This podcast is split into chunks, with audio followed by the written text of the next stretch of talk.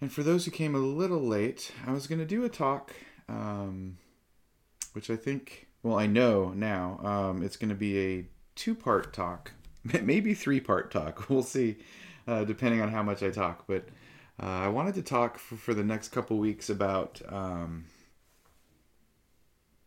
sustaining qualities of the heart.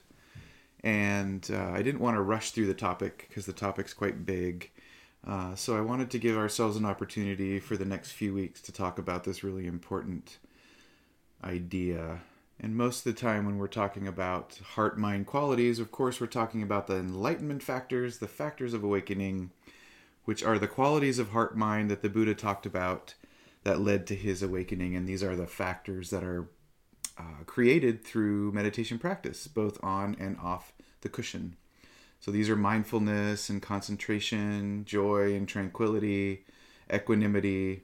Most of us are familiar with at least a few of these heart qualities that we that we cultivate through meditation practice directly and we also try to enliven and nurture in life off the cushion as well because that's where the dharma truly lives, of course. So for the next few weeks I wanted to be able to uh, talk about at least a couple of the factors each week and talk about how we keep them going, how we sustain them in practice. On occasion, I get questions from folks saying, well, mindfulness is beginning, but it keeps going away, or tranquility has arisen, but how do I keep it? Um, or other questions like, I'm equanimous in this situation, but not in another situation. And so this is something that all meditators um, in skillful speech, sorry, skillful speech, skillful action learn to do, which is to cultivate these qualities, but to keep them going. So it becomes not just a moment of mindfulness, but a life of mindfulness. Not just a moment of compassion, but a life and a day to day experience of compassion. And that movement from experiencing these heart qualities just for a few minutes versus for days at a time or being able to experience them in, in different parts of our life, this is really about what we call sustaining. Uh, we cultivate, we sustain, and we balance these heart mind factors. But we don't we don't really talk about the sustaining sustaining part so much. So I really it just caught my mind, it caught my eye, and I'd, I'd like to talk about a little bit tonight and next week, and uh, possibly the week after. We'll see how it goes. But what I wanted to to first talk about is just some essential notes about practice and why uh, this whole idea of sustaining even comes up in our practice and why we'd come across it as meditators and why students often ask questions about this. And oftentimes, what happens is we are on the cushion and maybe we can experience mindfulness for a minute or two, and maybe that mindfulness will start to be sustained for four or five minutes. But then the mind leaves, right? You get in this groove, and mindfulness is pleasant, and there's a sense of connectedness and expansion, and maybe a sense of love or interbeing. And then the mind says, you know what? I'd rather roll into the past and resent something. Or I'd like to roll into the future and worry about something. Even though just two seconds earlier you were sitting in the present moment, completely present and awake and aware to what was arising, and it was a perfectly good moment. But the mind says, I'm done with that perfectly good moment. I am going to think about a checklist or I'm going to worry about work. So, why does this happen? Why is it that even though we can cultivate mindfulness, then it doesn't seem to sustain itself? It seems to leave. Another example of this is that we can cultivate a quality that we, uh, let me see, give an example. We can cultivate, say, uh, skillful speech we can cultivate our ability to be compassionate and an attentive listener and skillful in our speech with one person in our life, but then somebody else gets on the phone and we completely lose the balance of our minds.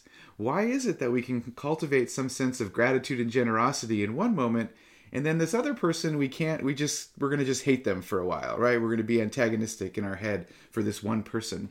So, why is that? How why can't we just cultivate the compassion and have it last. And so that's what we mean by sustains. Like, can we go from cultivation and nurturing to a real sustenance, a real nourishment that is continuous in our lives, something that lives with us from day to day, from moment to moment, from relationship to relationship, from uh, situation to situation? Can we do that? That's where we're really looking to go.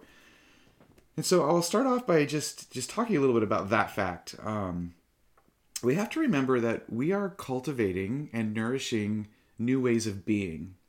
These are habits. Mindfulness is a habit. Love is a habit. Happiness is a habit.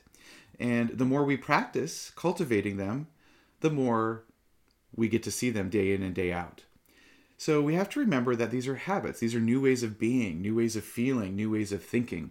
Mindfulness is about re relating to ourselves, to relate to ourselves in a brand new way, to relate to others in a brand new way.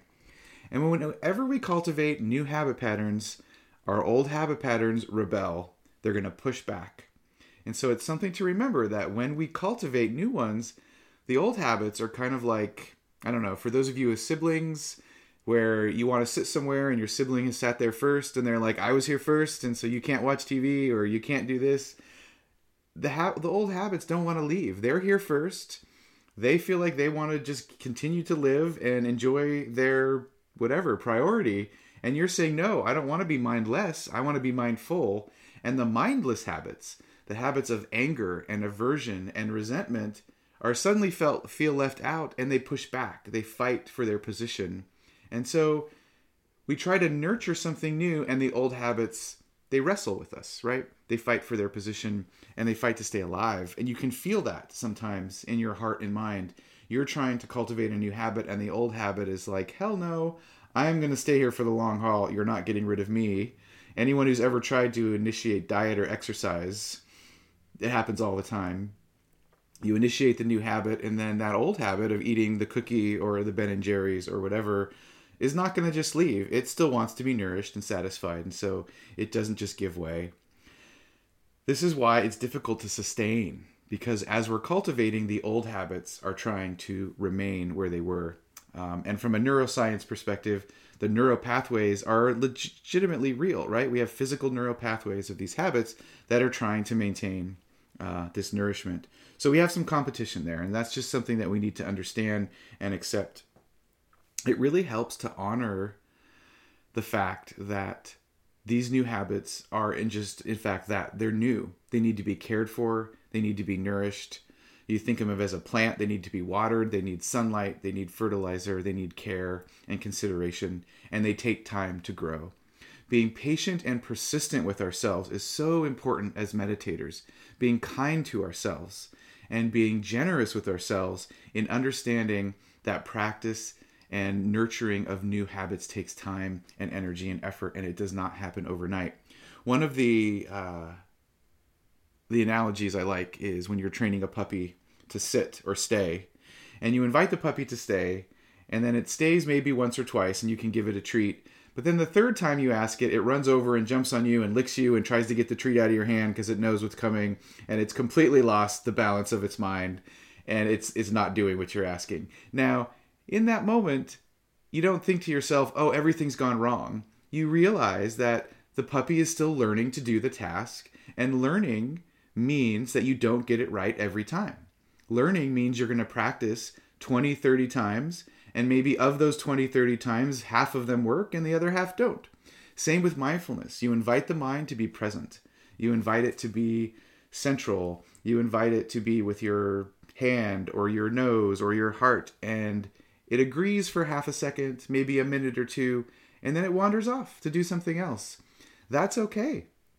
Learning to be mindful includes wandering mind. Learning to be mindful includes a mind that has agitation and depression and anxiety, ill will, right? All of those things arise during perfectly normal and great meditation practice. So we have to be patient with ourselves. We have to remember that we're creating new habits. And in order to sustain them, we have to be patient with them. We have to nurture and love them and love ourselves during the entire process. If we try and rush it, it really doesn't work very well and it becomes a very uncomfortable experience rather than an experience of joy and exploration right? And an experience of excitement and discovery. So, those are the kind of things we like to keep in mind as we move into creating these new habit patterns, honoring the fact that it takes effort and time. Now, another thing that students stumble up against when they're learning new habits, especially in the Dharma, is that we end up with these hot buttons.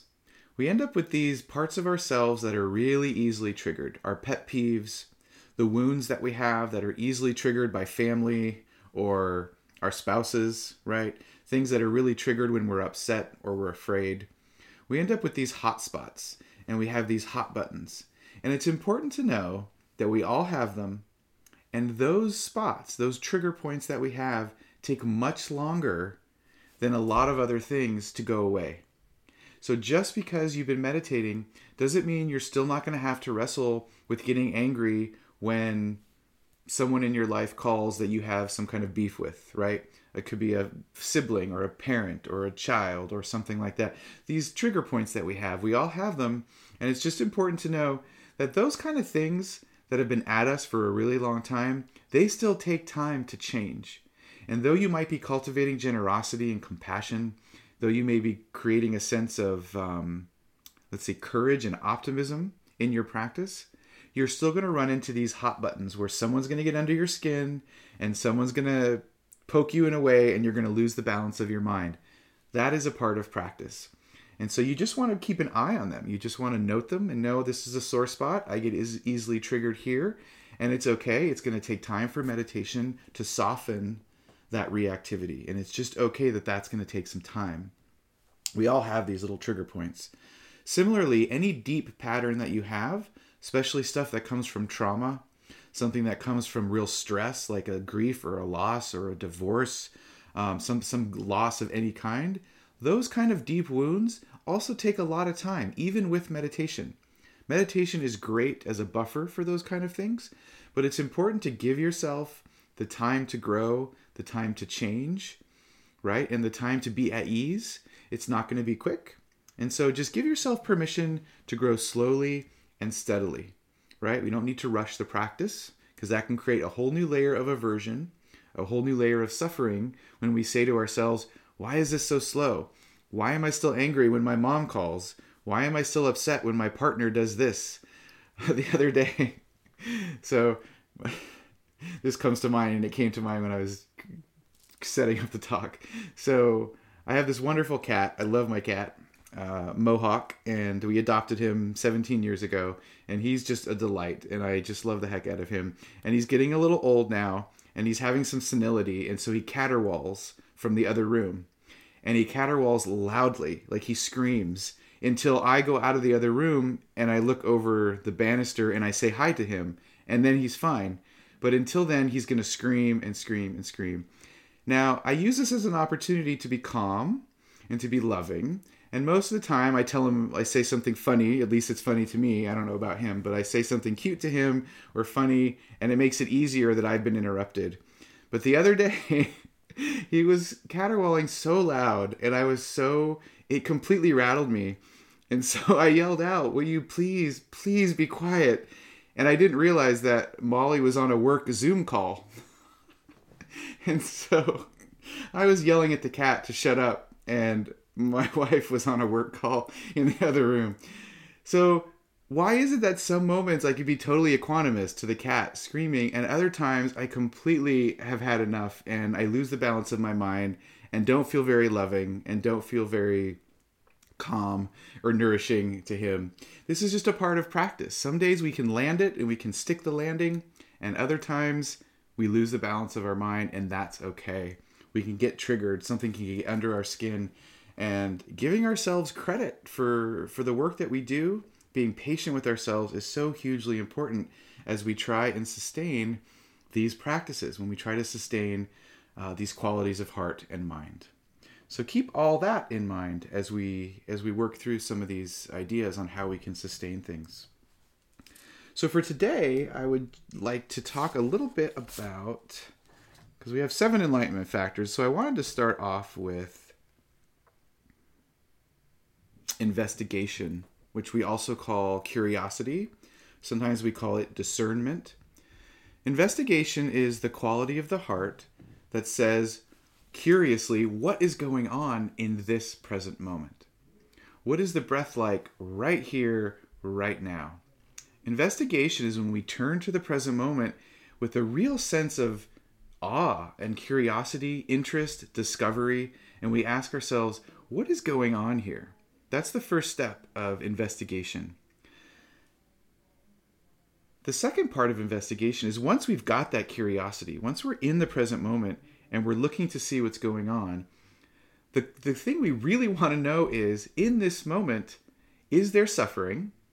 And if so, in what way am I contributing to this experience? What role am I playing? Can I let go of something? Can I cultivate something? Can I do some equanimity work? Can I do some love and compassion work?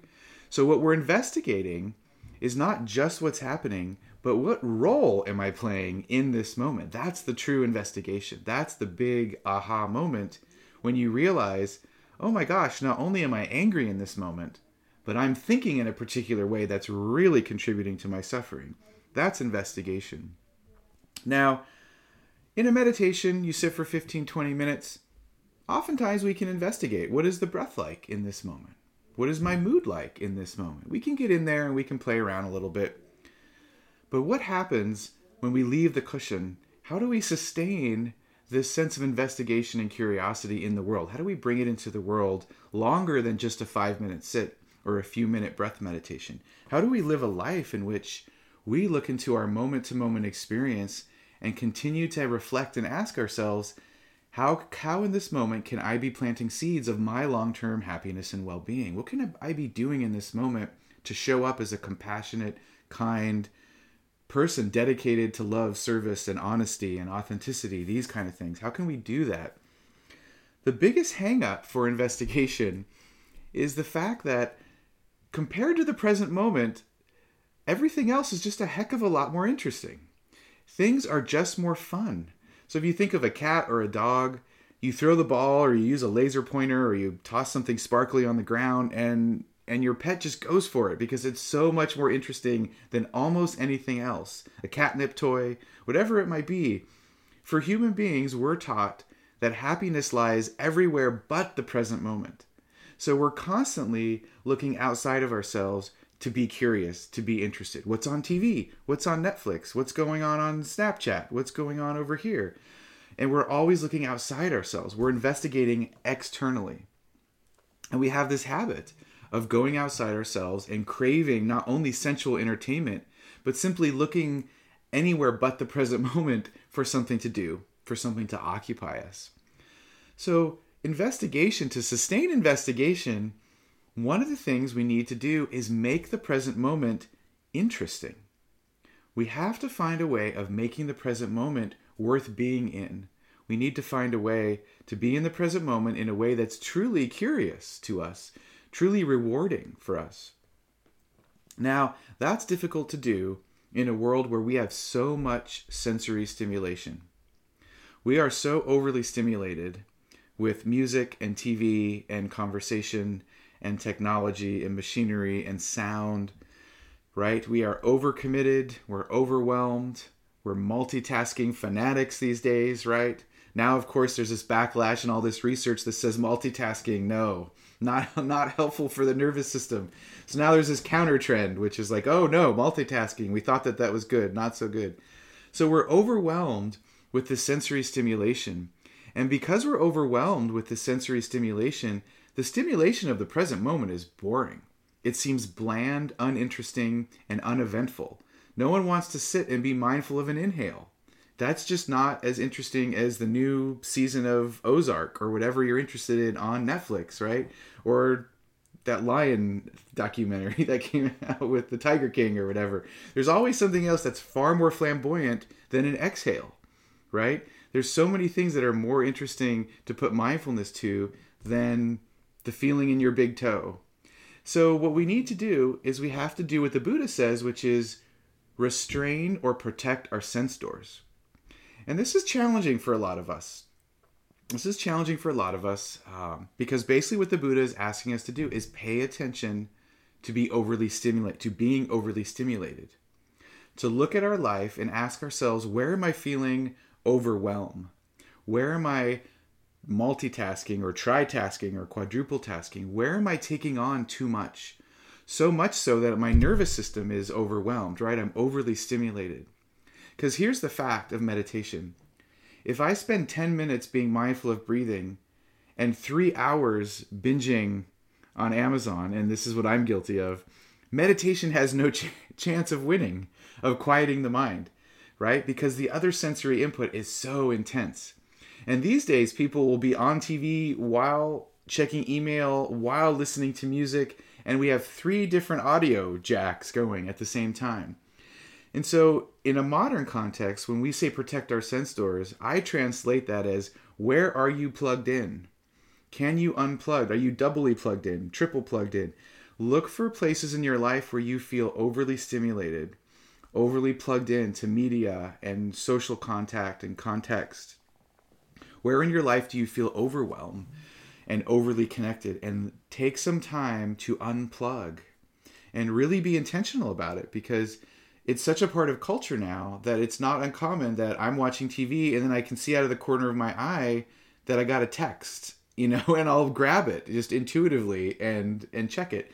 So we got to be careful of protecting our sense doors. Back in the day when the Buddha said protect your sense doors, you didn't even have recorded music, so it would be a you know the sensory stimulation would be drugs, alcohol, sex, live music, live activities here, we just have so much overwhelm. So we are, in a sense, at a disadvantage for an overly stimulated uh, nervous system. So the present moment is just bland compared to all this stimulation. So, in order for the present moment to become alive again, in order for presence to feel powerful and nourishing um, and and even pleasant, we need to take some time to really decompress. What I like to call purifying or detoxifying the senses. We've got to give our senses a break. We got to take some time off of TV. We got to take some time off of social media. It doesn't have to be a lot, but just some strategic withdrawal and trading it up for a higher happiness that exists in the present moment. You will find if you unplug more frequently, your meditations will be clearer and crisper, and your concentration will increase automatically. It happens with everybody who takes time to do this. So look out for multitasking take some breaks for media. Um, for me, this is very similar to the times I've done fasting or when I've done a dietary change, say in, um, I think it was last year, maybe a year and a half ago, I did this detox where I really cut back on sugar. And when I went back to eating more sugar, I couldn't believe how sweet everything was. Like I could hardly eat certain things because now I had a chance to restrain that sense, to detoxify the sense door. And so when I went back, I could really see how sweet things were. Things were really salty, etc. So it's the same with meditation. If you take some time off from being stimulated or decrease, protect your sense doors, you will suddenly begin to find that the present moment is quite pleasurable. That sitting and breathing for longer and longer periods of time becomes very nourishing becomes very satiating. You'll look forward to that time where you're on the cushion or on the couch, wherever you sit.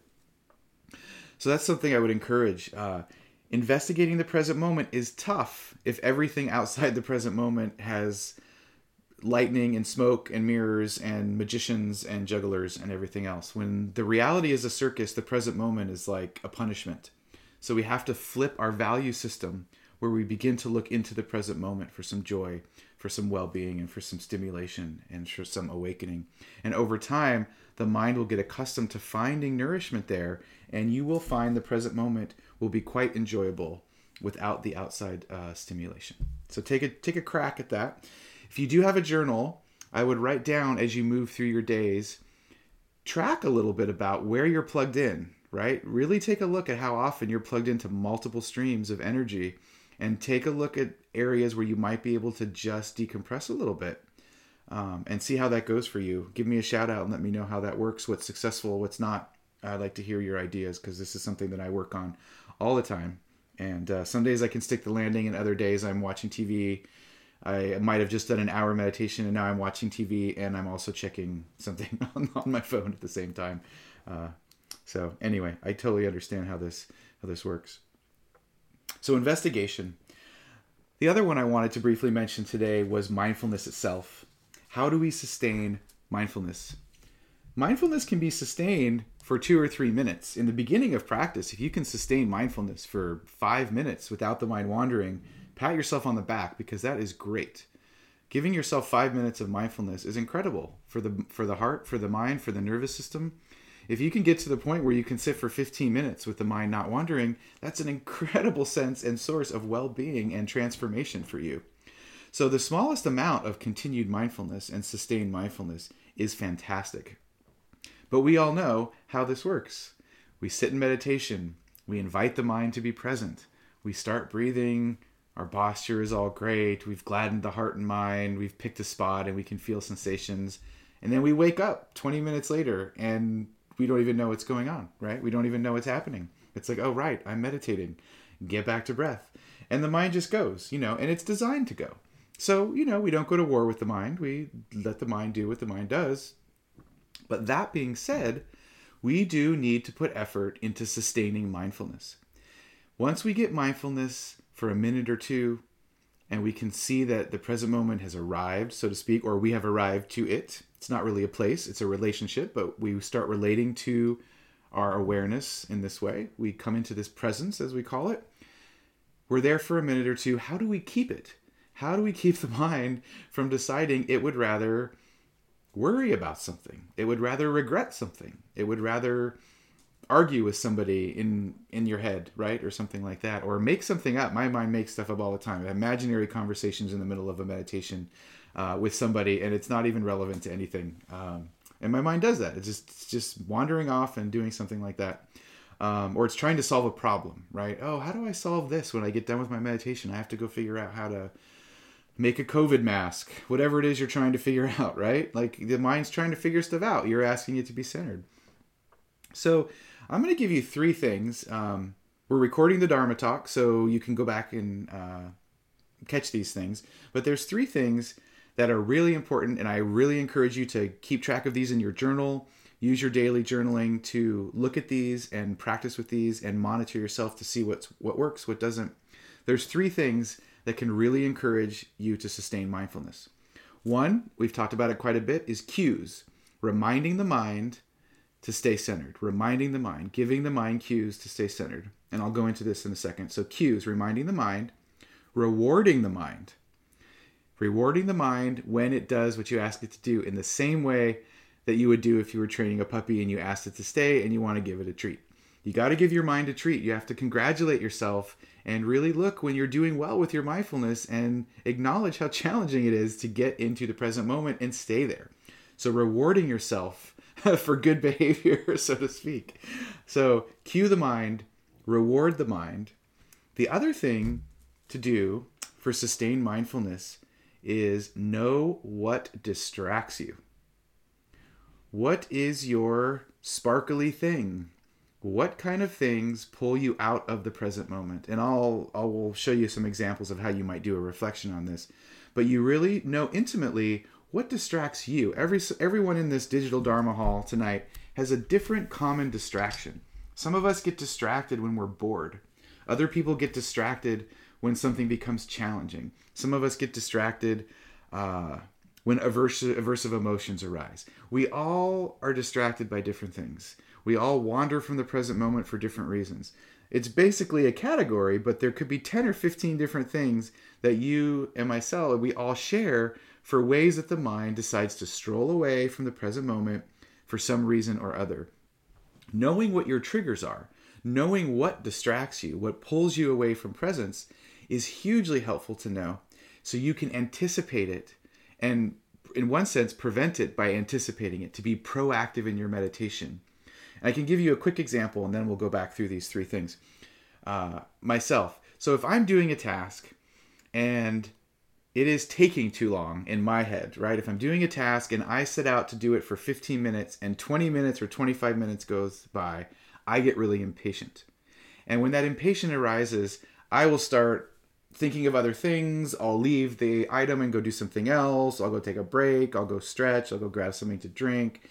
If something is taking longer than I would like it to take, my mind gets very aversive and my mind will pull me out of the moment of the task. And I know this about myself. So if I want to be present moment focused with something, then I have to watch for that aversion arising, which says, This is taking too long. It shouldn't be taking this long. Why is it taking this long? I'm going to go take a break that's what I mean. Being proactive and knowing what brings your mind out of the present moment. and I'll give you a list of them. Uh, and again, we're recording this, so you don't have to like write them all down, but uh, you'll have them to go back to. Okay, so let's talk about cues. I'll go through these. We've done, we've talked about these before on days that we've discussed journaling, but I'll go through them so they're all in one place here. In your journal, somewhere in the beginning, or wherever you t- you sort of sketch out your intentions, um, you want to have a couple things written down. The places that you tend to go in your day, the activities that you tend to take part in, and the people you tend to interact with. These are your cues. And so we've talked about this before that you want to keep in mind for your life. You want to customize your practice to your life and ask yourself, you want to diagram your day, as I call it. Where are the places that I go where I can be reminded to be mindful? Twice a month when I go to the bank, I'm going to be mindful when I'm in line. Every few days when I go to Starbucks, I'm going to be mindful when I'm waiting in the drive through. Um, I do my yoga class. Well, now we're all indoors, but I do my online Tai Chi class that Kate was talking about today. When the online Tai Chi class comes, right before it starts, I'm going to do three minutes of mindful breathing. Um, every couple days, I spend time with so and so. Before I spend time with that person, I'm going to spend two minutes of mindfulness. Where do you go? Who do you interact with? What kind of activities do you engage in?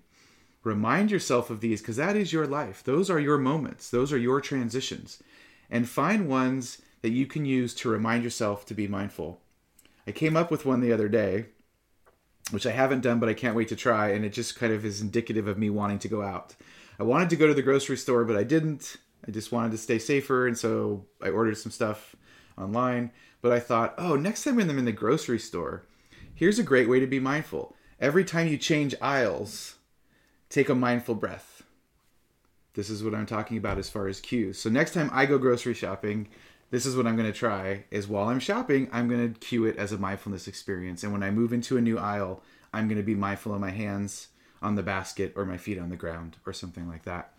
So your places, your activity, your people, your moment to moment experiences, if you start writing them down, you will find if you can look at them on paper, you'll be able to see, oh my gosh, there's so many I didn't think about, so many different ways that I can be present. I can remind the mind to be present for 10 seconds or 20 seconds here, 30 seconds there. So it's really helpful that you keep this list. And again, I call it diagramming my day. And every so often, I will look at my list and say, huh, which part of these that I do regularly am I never mindful in? And I'll, I'll try and add mindfulness to that particular part of my life. And it really, really helps. If you do it regularly and reflect in your journal on this, you'll find mindfulness will increase tenfold. It's a really cool uh, way of doing it. And again, as I always say with cueing, you can do alarms on your phone a couple times a day. I have an alarm that goes off that reminds me of what my intention is. Right now, um, I have an alarm that goes off that says, uh, stay grounded. And so, three times a day it goes off. And when it goes off, I take a mindful breath and I reflect how am I re- trying to remain grounded today? Uh, how am I trying to remain present in the arising conditions and not be averse to the circumstances of my life? And so I have that go off a couple times a day, and it reminds me to be present with my intention. And I love doing it. It goes off and it brings me back to presence. So, cues remind the mind. The more you remind it, the more spontaneous mindfulness will be. And you will find over time that you don't have to do it as much. Your mind just starts to be mindful throughout the day. You'll start to find new ways to be engaged, to be present, to be awake and aware to whatever's happening. And the mind just begins to enjoy it. It starts to look forward, in fact, to opportunities. Like I said, when I thought of the grocery store, it's like, oh, I haven't tried that one. That's a way of being curious and having an attitude of discovery. What will that be like to turn grocery shopping into a mindful experience? So, cueing the mind rewarding the mind. If you're going to cue the mind to be mindful, you might want to thank it for doing its job and reward it for being mindful. So, the easiest way to do this, and this is really, really great for the physiology as well, when you find yourself awake and aware to the present moment, like when you find yourself driving and then all of a sudden you you remember, oh, I could be mindful of my foot on the gas pedal, or I can be mindful at this stoplight. Anytime you remember to wake up to the present moment, take a very nourishing breath. Take a very nourishing breath. That nourishing breath will stimulate the nervous system. It will reduce it will release endorphins and reduce cortisol, the stress hormone, and the more often you do that, the mind begins to associate present moment awareness with something physically pleasurable. So you can literally treat yourself to a stress reduction moment when the mind um, engages in present moment awareness. When you're in your sit, I highly encourage that. If you wake up in your meditation and your mind's been wandering for a, a while, take a couple minutes to do some deep, slow breathing, bring awareness into the pleasure and relaxation of the body, reminding the mind, hey, there's pleasure here, there's nourishment here. This is a place where I can feel safe, secure, awake and aware, and have direct contact with the experience of my existence.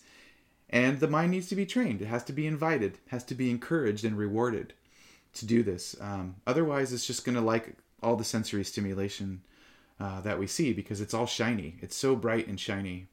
And compared to just the in breath, it's it's challenging. So cue the mind, reward the mind. Another way to reward yourself is at the end of the day, and this goes for life coaching, therapy, dharma. This is just sort of neuroscience. At the end of your day, reflect on the good in your life. What went well? So, in relationship to the Dharma, you can ask yourself, how was I attentive in practice today? You know, just remind yourself of the goodness. I got my sit in. I was, um, I spoke kindly to someone who was rude to me.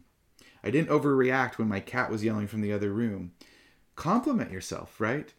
Remind yourself that there was goodness in your day and that you were present, awake, aware, and possibly filled with joy. Who knows? But it's easier to reward yourself or reflect on the evening if you begin your day with an intention. And so you all know that when I talk about journaling, I often say in the morning, write down a couple intentions for your Dharma. How can I serve today? How can I be mindful today? How can I be loving today? And when you do that, reflecting in the evening on how that landed for you is really simple. It takes two minutes uh, in the morning, two minutes in the evening. And doing that is just amazing. Uh, it's amazing for self esteem, it's amazing for a sense of resilience and courage. Uh, some studies suggest it boosts immunity, boosts immunity because there's a sense of confidence, right? Positive neurochemicals. Uh, so cue the mind, reward the mind, and the last one uh, for mindfulness is what distracts you. Oh my goodness, the mind is so distractible. It is crazy. I had a couple meditations over the weekend where I literally sat down to meditate. I have no idea what happened for 45 minutes the bell rang and it was just like my cat was asleep next to me and i don't i wasn't asleep but i, I don't know what i was doing but i certainly wasn't meditating and every time that happens i completely laugh because this is like 25 years of meditation practice and still you sit down to, to meditate and your intention is like oh i can't wait to get into meditation and the whole sit goes by and i was just fantasizing and daydreaming and and no stopping the mind was just on a tear uh, and so this still happens. It's just the way the way it is. It's like, oh, all right. Well, I guess I'll go get on with my day. Um, and so knowing what pulls your mind away is really important. So I've wrote out a list um, that I find are pretty common for for students. I know they're common for me. And when I go down this list, just just keep in mind if any of this resonates with you in your life as far as things that cause your mind to turn away from what's arising in the present moment. So the big one is always boredom. I have found as a coach and a therapist and a Dharma teacher that human beings have different reactions to the sensation of boredom. Some people don't mind being bored so much.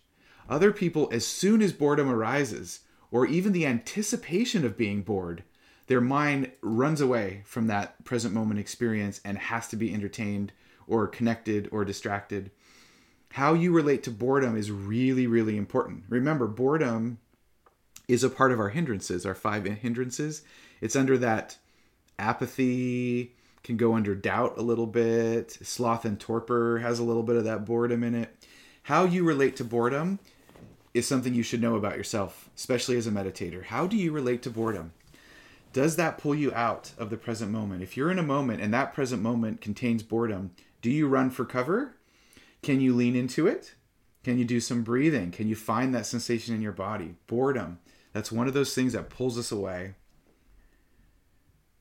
Another thing that pulls us away is a sense that there's a lack of enjoyment. Not necessarily boredom, but you're doing a task that isn't inherently fulfilling and you have to do it anyway. Could be at work, could be cleaning, could be taking care of somebody, could be taking care of yourself in some way.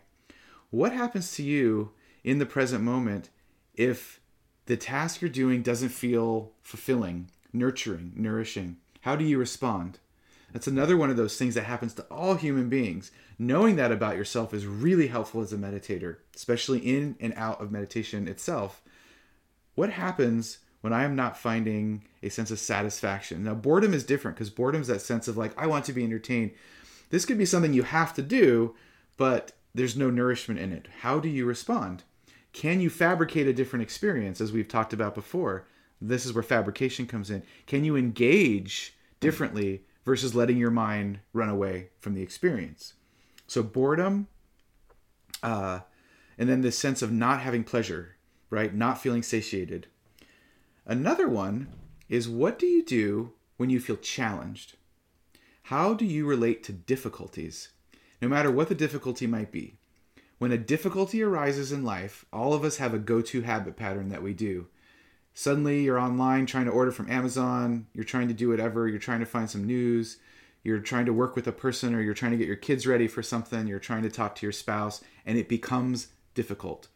When difficulty arises in the present moment, what is your your go-to response, right? Does the mind stay with that or does it react, right? Does it leave? Does it get angry? Does it hide? Does it flee? Um, who knows? Everyone's going to be different, of course. But that's something to know about oneself, especially as a meditator. What do you do the moment you have a sensation of difficulty that arises? I know with me, it triggers a childhood family of origin story of I'm not good enough. I'll never figure this out. And even though I can figure it out, I notice that my mind will want to take a break from the difficulty and it will start going into this mode of like I'll never be able to figure this out. I can't do this. It's too difficult. I need someone to help me. Even if it's something that's easy, my common response uh, based on past trauma is I'm not good enough. I won't be able to do this. And my mind wants to escape from that initial moment. Now I've learned to overcome that. So when it arises, I'm aware of it and I just keep moving. But I know that my mind has an aversive response to feeling like something initially is challenging.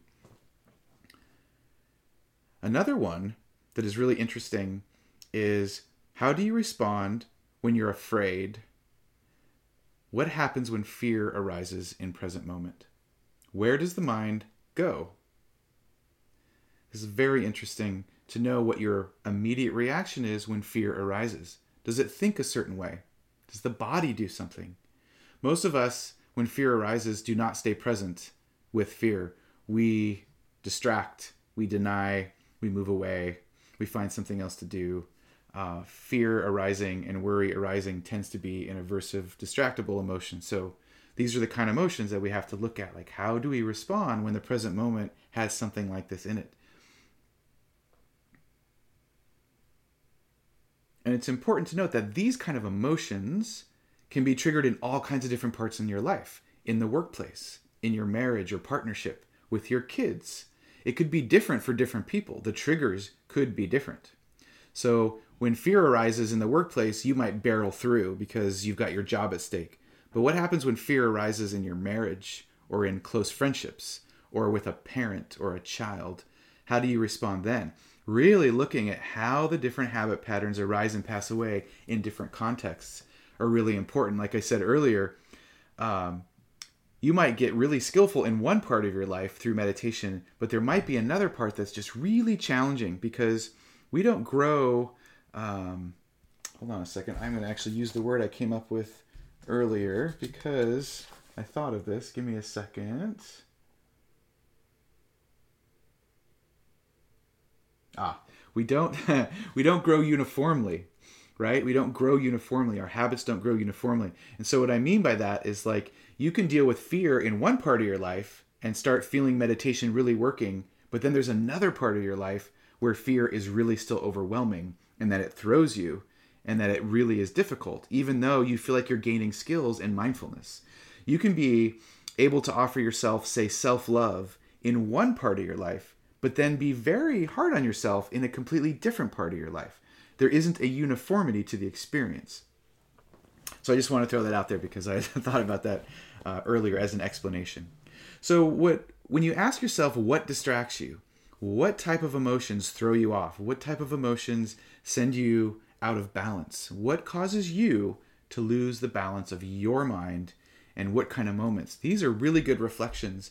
And this is a lifelong reflection. It's not like you're going to find the answer and then just move on as a Vipassana practitioner. You're going to continue to reflect. This is one of the things, put it as a page in your journal and every so often go back to these emotions and ask yourself, how am I responding when these things arrive? And another aspect of this you could reflect on is does the mind go to the past or does it go to the future? Where does it actually go when it's not interested in being present? That's another thing that can be really helpful for sustaining mindfulness is knowing where it tends to go. We all have tendencies. So some of us like to roll in the future. Some of us really love to talk about, dwell, escape to the past. Some of us do um, you know worrying and the worrying tends to be more of a future worrying other people when they worry they go to the past and they say see what happened back here what if that happens again so getting to know yourself intimately in this way can be hugely helpful for sustaining mindfulness along with sustaining investigation as we uh, spoke about earlier cueing, rewarding, and finding out what pulls the mind away, what distracts you. Hugely helpful reflections uh, to sustain mindfulness. Getting mindfulness on off the ground is one thing, but keeping it moment to moment is a completely different reality, which is a little bit difficult for all of us as practitioners. And it just takes some patience.